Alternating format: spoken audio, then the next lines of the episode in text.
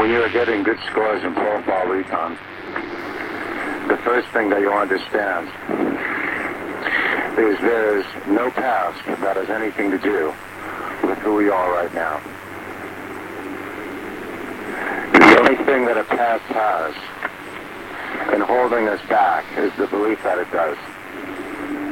With advanced scores, you find that in each moment we are totally reborn. That in each moment, because we think that we have a long history that has developed us into who we are, that we have to play by those rules. But it doesn't exist intrinsically.